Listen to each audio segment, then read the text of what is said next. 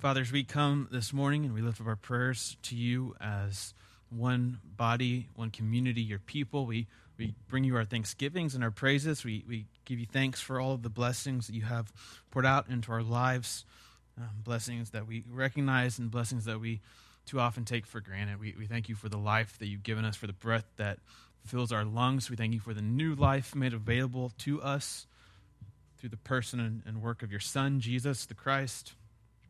We thank you for his invitation into the kingdom. We thank you for his work on our behalf, defeating sin, conquering death. We thank you for the Spirit that has been poured out into our lives, that is at work here and now. We, we pray that we would have ears set to listen and eyes set to see and hearts that are receptive to the Spirit's prompting and work in and among us. We pray that this morning, as we, we gather and worship, that your Spirit um, would be here, that we would see it and recognize it, and that we would be shaped um, by this, this work. We love you. it's the name of the Father, the Son, and the Spirit that we pray. Amen. Well, good morning. It's good to see everyone. I don't know if you saw this story going around this week, but there is a war of churches happening in Dallas, Texas. And I'm not trying to bash Dallas, except to say it's kind of a nasty city. So, what would you expect? Um, so what, what's happening is there are these two churches and they have the same name and so they are now in this legal war over who gets to use that name in their community. Um, it's a branding uh, issue and they have gone to the courts to fight this out. And it's not a good look for the church i don't think um, when two churches are going to court over who gets to call their church what. Now i say that with the caveat that i kind of understand where these churches are coming from. Okay, I, I get branding and the necessity of having a good name and things of that nature. In fact, you know, I kind of signed on to the idea of changing our church's name uh, not that long ago because of you know thoughts of how we can communicate ourselves best to the community, thoughts of not having a name too similar to other churches around us. Um, but you got this um, this church called Lift in Dallas, and again, I'm not trying to bash these churches, or these pastors. I, I understand. I don't claim to have insight into their thing. I think it's a larger phenomenon, though, to comment on.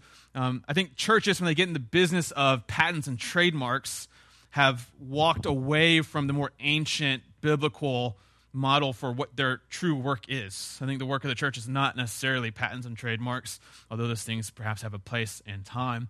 Um, the work of the church is, is, worship. And we started a sermon series two weeks ago called Liturgy, the, the rhythms that form us.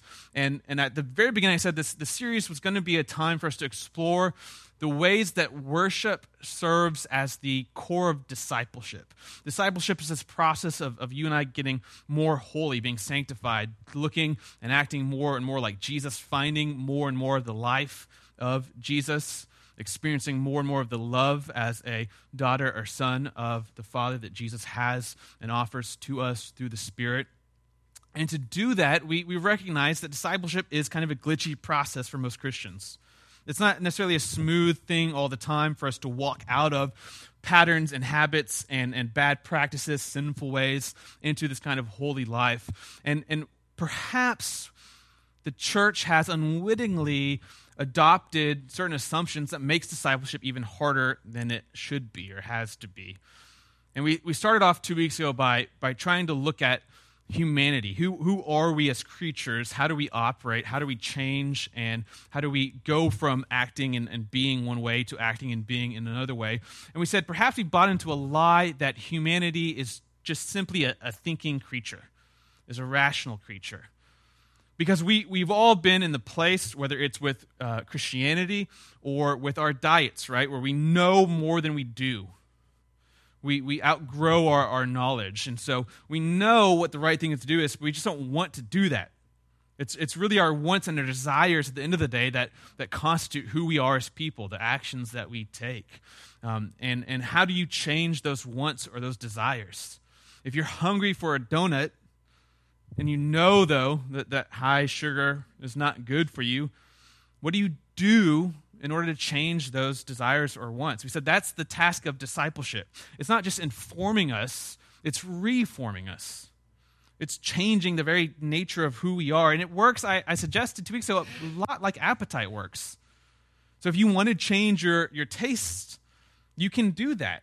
I mean, you can actually change what you desire and want um, based on what you're exposed to, based on the disciplines that you have, based on a commitment maybe to a community who will hold you accountable and, and pass on shared wisdom about how these things happen.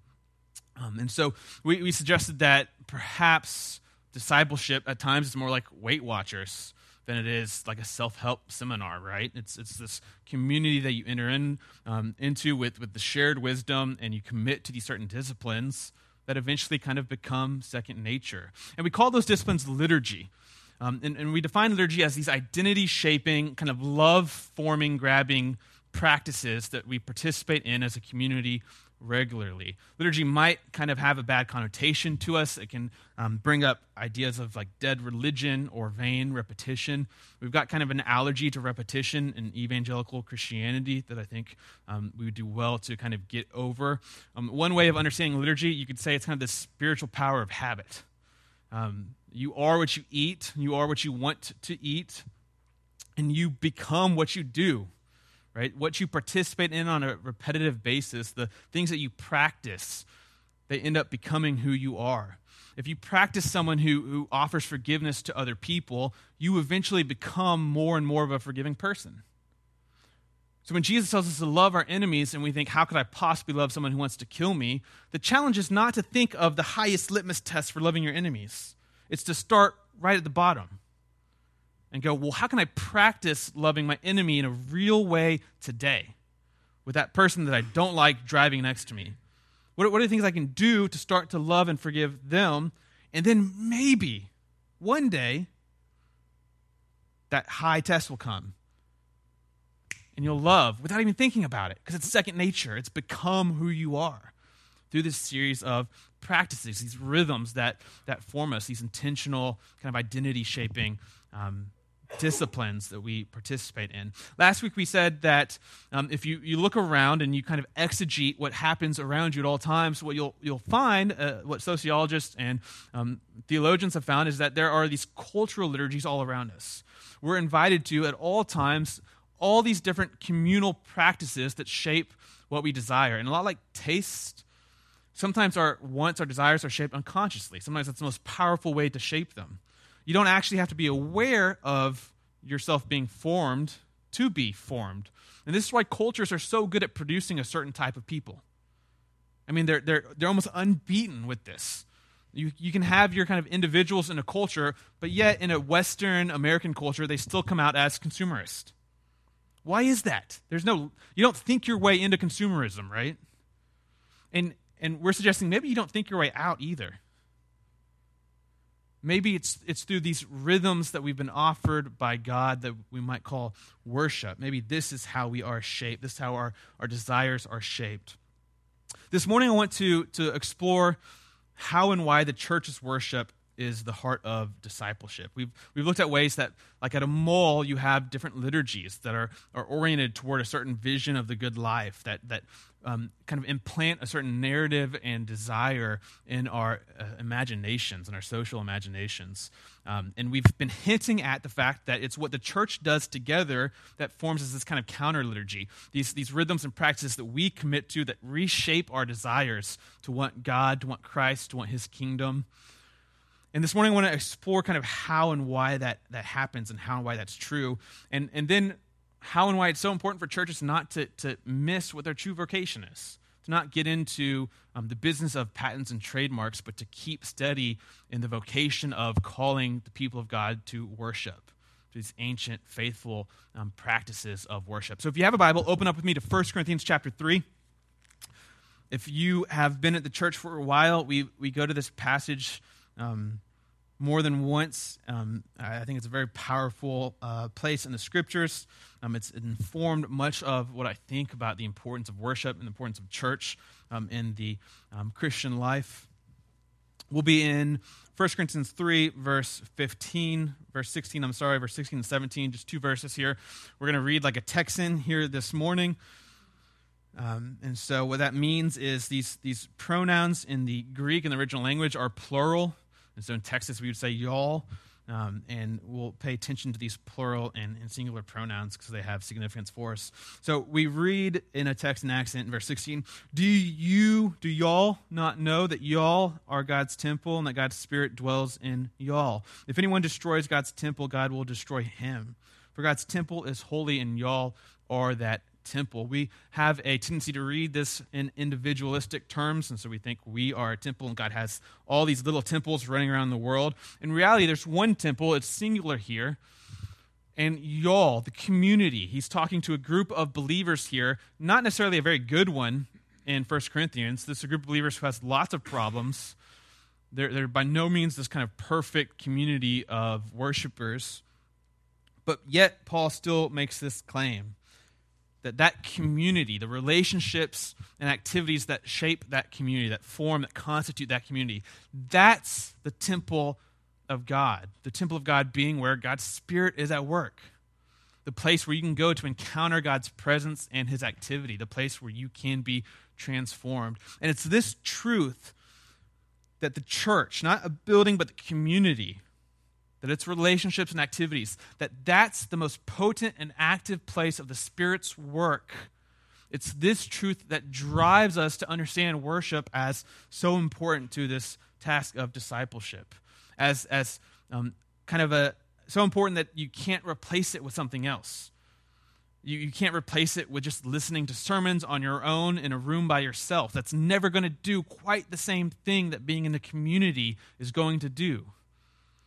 Why? Well, we don't get to make the rules. This is us receiving truth from Scripture. This is where the Spirit's at work at. And it was just as odd for Paul as it is for us. These are a weird group of people that you wouldn't expect God to choose to work in and through. And you and I maybe are just as weird and just as flawed and just as imperfect, and yet there's no more beautiful truth that this is indeed the place where God is working. The church, the body of Christ, is a place where God invites us in our language that we're using to renew our loves, to reorient our desires, to retrain our appetites. And the practices of the church, what we'll call worship, is a spiritual workout of sorts. It's an invitation into routines and rhythms that will train our, our heart muscles, our worship muscles, our, our desires, our fundamental desires that govern the way we move and act in the world. The reason that worship is so powerful and is so important, is because it's where God is working. It's not what we bring to the table in worship that makes it special. It's, it's not our ability to do certain things or to accomplish certain things. It's not our brilliance in planning or executing certain things. It's not even our sincerity necessarily that counts. What counts is God showing up and moving. The Spirit works in these ordinary, everyday practices, routines, much like he works in ordinary, everyday people. There's this the scriptural principle, um, the incarnation, when, when God becomes flesh, when, when God the Son becomes a human being, Jesus of Nazareth. This, this principle behind this is that God meets us where we are. So we're material embodied creatures, and God takes on that materiality and, and He becomes a physical thing in our world to reveal Himself to us, to interact with us. And this is true throughout the, the gamut of creation and, and Christian faith that um, God meets us in the material. Worship, the church's worship, is a very material thing. You need lungs to breathe, you need vocal cords to sing, you need legs and feet to stand, you need arms to raise if you're bold. You need eyes to see, you need ears to hear, you need skin to feel the water when you're dunked. You need taste buds to taste the, the grape juice, maybe wine, if you're lucky, and the bread. Yet it's through these things, the incarnational approach to, to viewing the acts of worship. It's through these things that God works and moves and, and meets us. If it's true that we're creatures of habits, whose loves are formed by um, the, the habits that we participate in, then the best gift God give us are spirit infused practices that will reform us, that will train us, that will um, retrain our loves. He meets us in these counterformative practice with, with these hunger shaping rituals. When we say worship, when I talk about worship, I'm talking about the full activity of the church. in an ancient, more kind of biblical sense. I'm not just talking about singing songs. That's an aspect of worship, an important aspect of worship. But I'm talking about a, what you might call a worship service. So it includes singing, includes reading scripture, it includes um, exhortations from the scriptures, what we might call today a sermon. It includes coming to the table, includes participating in things like baptism. It includes these, these practices that have been handed down to us, the church's kind of Weight Watcher system, this received wisdom of what it is that we can do to, to get ourselves in the right location, the right frame of mind for God to work in and through us. And this worship, I, I think, is the heart of discipleship.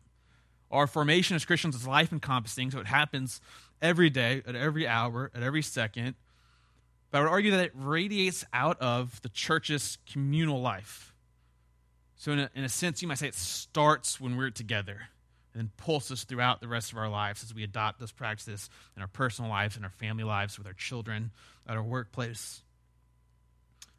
And it's important to recognize who's working because that changes everything when we talk about and think about worship. Worship's not powerful because we're working, it's powerful because the Spirit works. Too often we reduce it to singing, and once we reduce it to singing, worship becomes primarily something that we do. We're the primary agent or actor in worship. And when you think that, the whole kind of worship game is failed from the beginning. If worship depends on you, then we're all in a bad place. If worship depends on me, you're in a horrible place if worship depends on, on my ability to, to um, use rhetoric or my ability to communicate well, then we're up or down, depending on how it goes. If worship depends on, depends on how you feel or how you feel, again, we're kind of up or down depending on how it goes. There are some Sundays I don't want to be here. I mean, I just I don't feel like it. I'm assuming there are some Sundays you don't feel like it. But what's important is that we still show up. Showing up, it turns out, I think is about 90% of the battle. Responding to God's invitation that this is where I'm going to work. And it, it's kind of this freeing thought that it doesn't depend on me. It doesn't depend on how well I do or how I feel. Um, when we, we hear liturgy, we can think of, of this bad word. Um, the Protestant Reformation saw what the Roman Catholic Church was doing in, in all senses of theology and practice, in particular in their liturgies and their kind of scripts and rhythms for worship. And, and they thought that it was leaning towards, if not already at, this kind of works righteousness, where people had come up with their own ways, and, and if they just did this, they could trust that eventually they would be saved, and they didn't really need God for much of it. Um, and they thought that this was true in their liturgies. They thought the priests were, were the whole act of worship was all about the priest doing something. And it, it really wasn't centered on what God was doing. The priest had to say these words the exact right way. The priest was responsible for transforming the wine and, and the bread into the body and blood of Jesus. And, and their reaction was one that wanted to emphasize God's grace, God's primacy, his agency as the necessary and first actor in all things. But they didn't do this by saying liturgy itself is bad. They weren't anti liturgical, they were properly liturgical.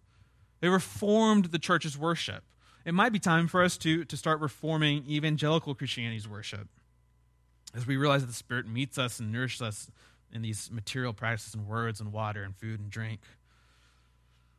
We could um, put it like this If worship is not for me, if it's not primarily meant to be something I do or an experience that I have that meets my felt needs, whatever I may or may not think needs to happen, if it's not about me, if it's about God, if I'm not the primary actor in worship, but God is the primary actor,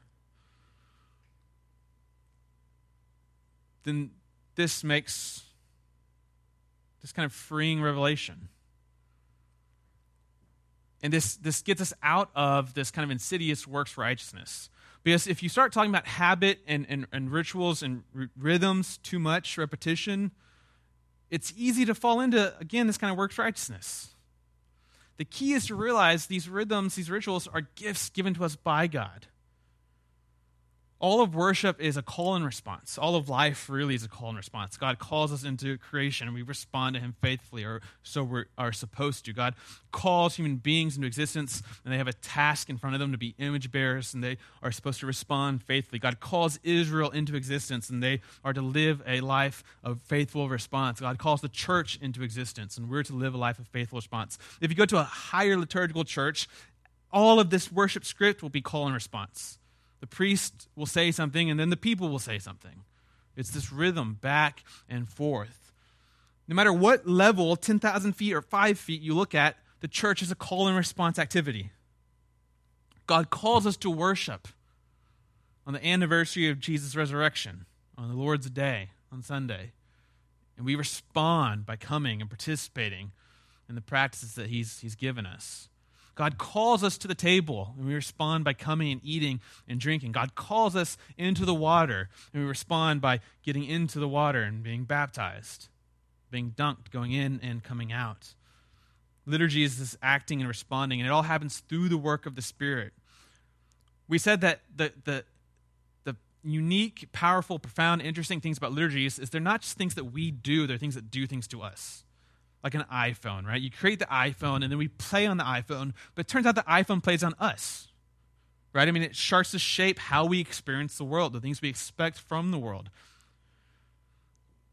The mall isn't just somewhere we go and do things.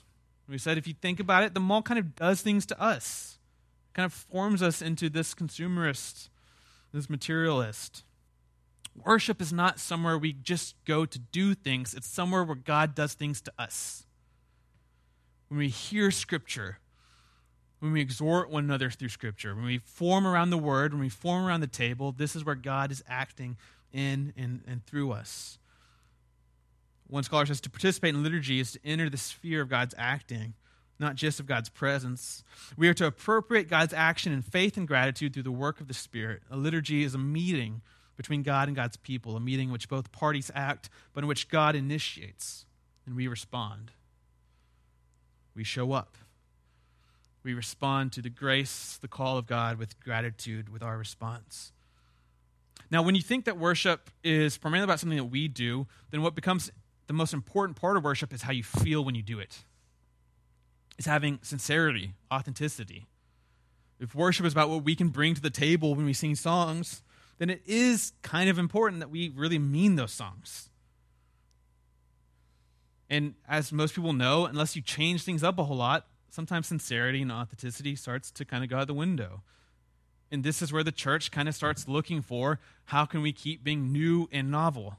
How can we keep being exciting? How can we change things up so that we'll constantly feel the right way in worship? Based on this assumption that we have to feel the right way in worship. Based on the assumption that we bring worship to its accomplishment, not that God brings worship to its accomplishment. And this, I think, changes a whole lot of different things. We, we think the most important aspect of worship in this model is what you might call like expressivity, like our expression of worship is what's important. And so worship is more of an expression of belief than a formation of desires, which I would argue is what, what it should and, and truly is. In worship, we don't just come to show God our devotion, to give Him our praise. We're called to worship because it's in this encounter, in these relationships, at this time, through these practices, this is where God remakes us, remolds us. Worship's the arena where God works on our hearts and our desires. It's the gymnasium in which God retrains our hearts. And, and to the extent that we recover a, a biblical sense of the primacy of God's action in worship, I think we'll recover an appreciation for why the form of worship matters for why the embodied experience of worship matters, and for how changing that form up can get you to a place where all of a sudden now you're more mired in patents and trademarks than you are in scripture and table. What we've, we've thought is we, we made this form dis- content distinction where, where we said what really matters about Christianity is the message because we're rational creatures.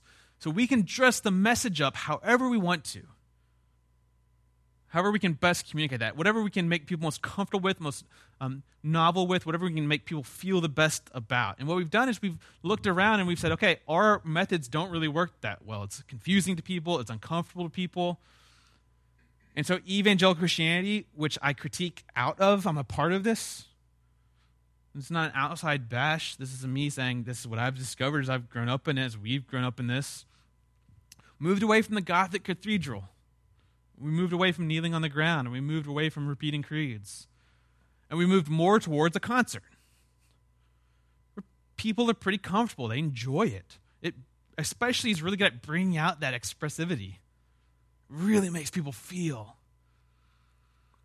And we thought, well, we'll baptize it with Jesus, though. I mean, we'll, we'll keep this we'll keep this Jesus-y. And then we lament the fact that people become church shoppers.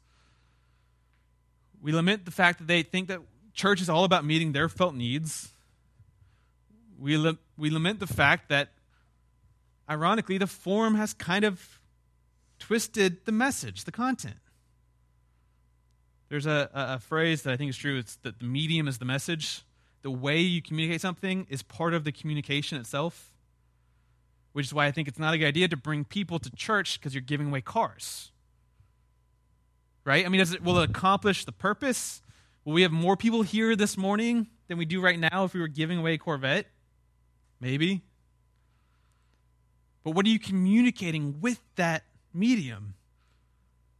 This is where you come to get something special that will meet your consumeristic, unrealistic, absolutely worthless felt needs for a fancy car that'll make you feel sexy and new and rich and powerful.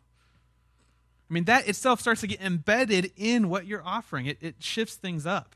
What, what, what evangelicals thought they could do was that they could sanctify the mall, but what in reality happened was that they commodified Jesus. And So Jesus becomes just another product to consume among other products. Pastors no longer are people who call out what God is doing in and around their community and lead people in faithful practices of worship. They become tech startups branding experts, personality cults. The, the mall, the concert, it takes over. The liturgy starts to creep into the message in ways that are very powerful. Which why there's a lot of people who I agree with who would say the future of the church is ancient. It's recovering and committing to these received wise practices of worship coming back to the table, coming back to the word. As a preacher, one of the best pieces of advice I was ever given is don't try to hit a home run every weekend. Don't, don't try to have the best sermon that's going to convert everybody, make everyone cry every single weekend. Now, I know you're like, well, you do. How does that happen? It's just not my goal anymore. The, the advice was this look, instead of, instead of trying to understand a sermon as your one opportunity to change a person's life for the rest of their life, which is a lot of pressure. It's not something most people can ever do once in their life, much less repeatedly over and over and over again. Instead of doing that, just do something solid. I mean, open up the Bible. Teach them something about the scriptures they didn't know already. Point out something they wouldn't have come on to their own conclusion, most likely, without study. If you do, if you just hit a single every week, you strike out a couple times here and there, but for the most part, you just move the ball around. You get it in play. What would be the cumulative effect after three years, after five years, after 10 years? And what we find, and what is common sense to us, it's, it's much more than the parts of the individual.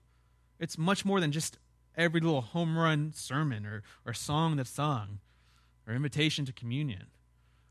There's something, and I never was able to formulate why this is true, although a few years I stumbled across this. There's something powerful, almost secretive in its power and its impact about showing up to church regularly.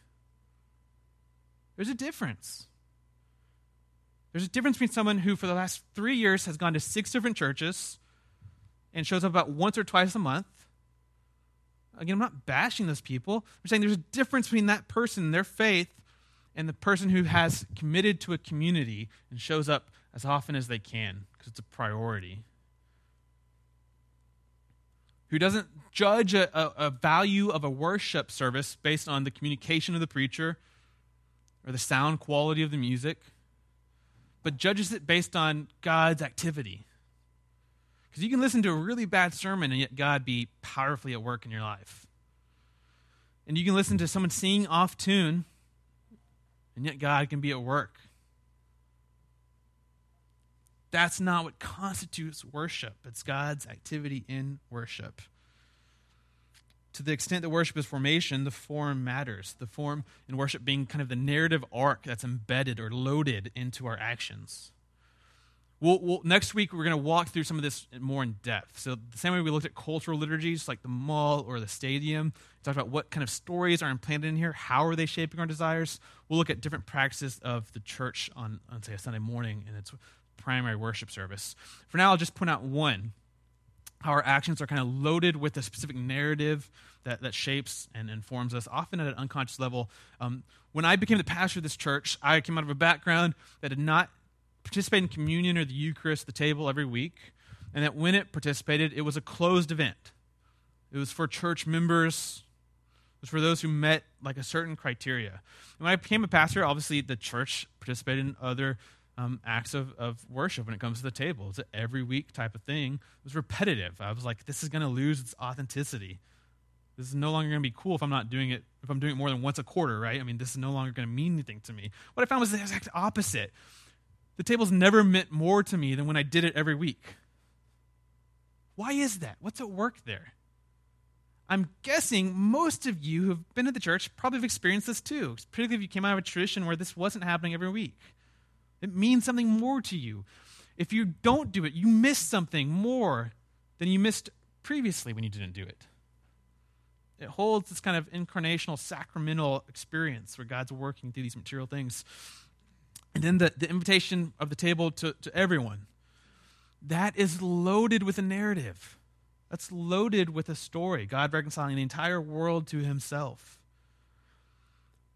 What, what's the, the message being communicated when so if i go on a retreat for a school or if i'm um, with a youth group on a weekend doing conference and we do communion and it is um, kind of a closed invitation type thing to me now all of a sudden and this would have never happened before but all of a sudden it's like a red flag is blinking. A red red red alarm system is blinking in front of me. I'm like this seems so wrong. I mean it seems why are we even doing this if it's like this?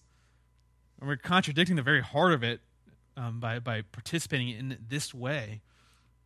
The reason i feel that way is because i've done it so often. And now when the invitation is closed i go what's the point I mean, is the point of worship for us to get together and congratulate ourselves because we've met certain criteria and now we're invited? Because that's sure not my experience. I don't think that's what the scripture teaches us, is how you and I became a part of this kingdom. You know, discipleship is kind of an immigration process, which is in the news right now and the heart of a lot of debates. But, but in this immigration process, we're transferred out of one kingdom and into another. The good news is that kingdom's open to everybody.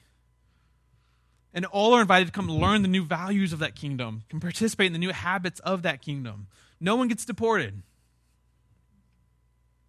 The great news about worship is that the church never shuts down because God's doing it. Now, if it was up to me and our board, there might be a shutdown.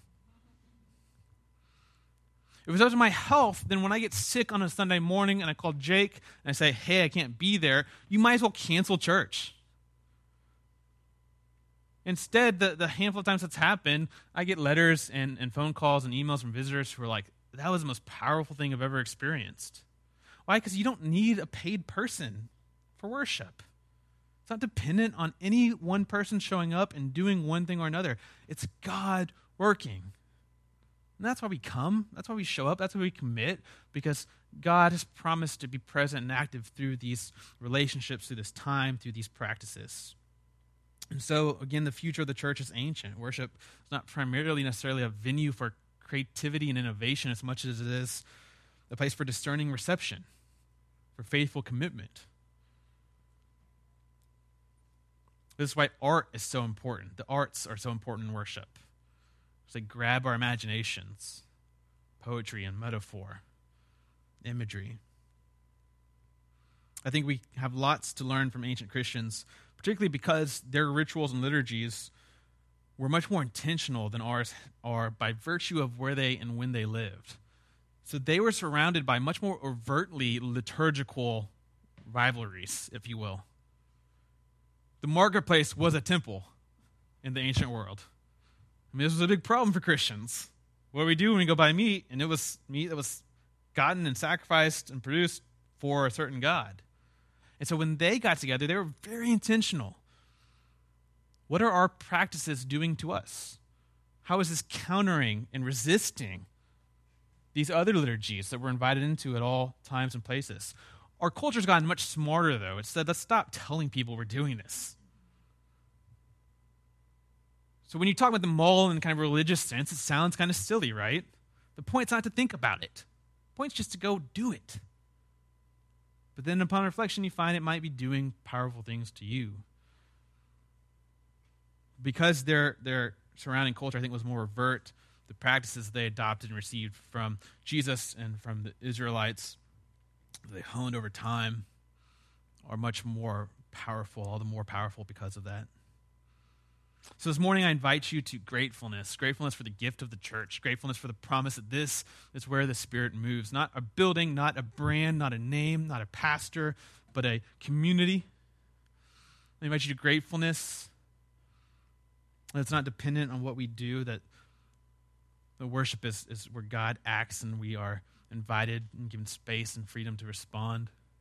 I invite you to gratefulness for the promise of worship as we come to the table and we eat and we drink, that just like a, a diet, we might find our taste start to change. We want to eat and drink more and more of the right stuff, hunger and righteousness. I invite you to commitment to worship, to this community, to these practices, to this call given to the community of God's people. We give thanks to God for meeting us where we are, and for, for providing to us this, this lifeline from one country to another, this tunnel from one kingdom to another. As the Spirit works in and through a community and its, its practices of worship. Will you pray with me?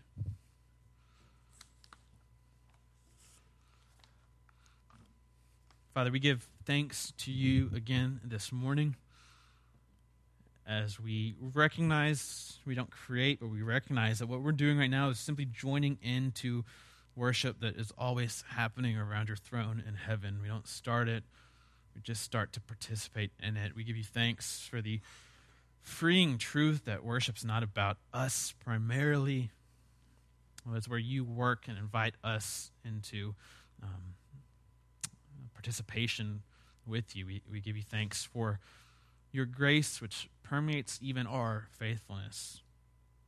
Uh, we, we pray that you would allow us um, to be committed to the practice, the vocation of worship um, that in it we would find not just a route to express how much we love you, although we do and, and we need places to express that and hone that expression, but, but that we would find in it a place where you continue to call us to yourself, where you continue not only to offer us life,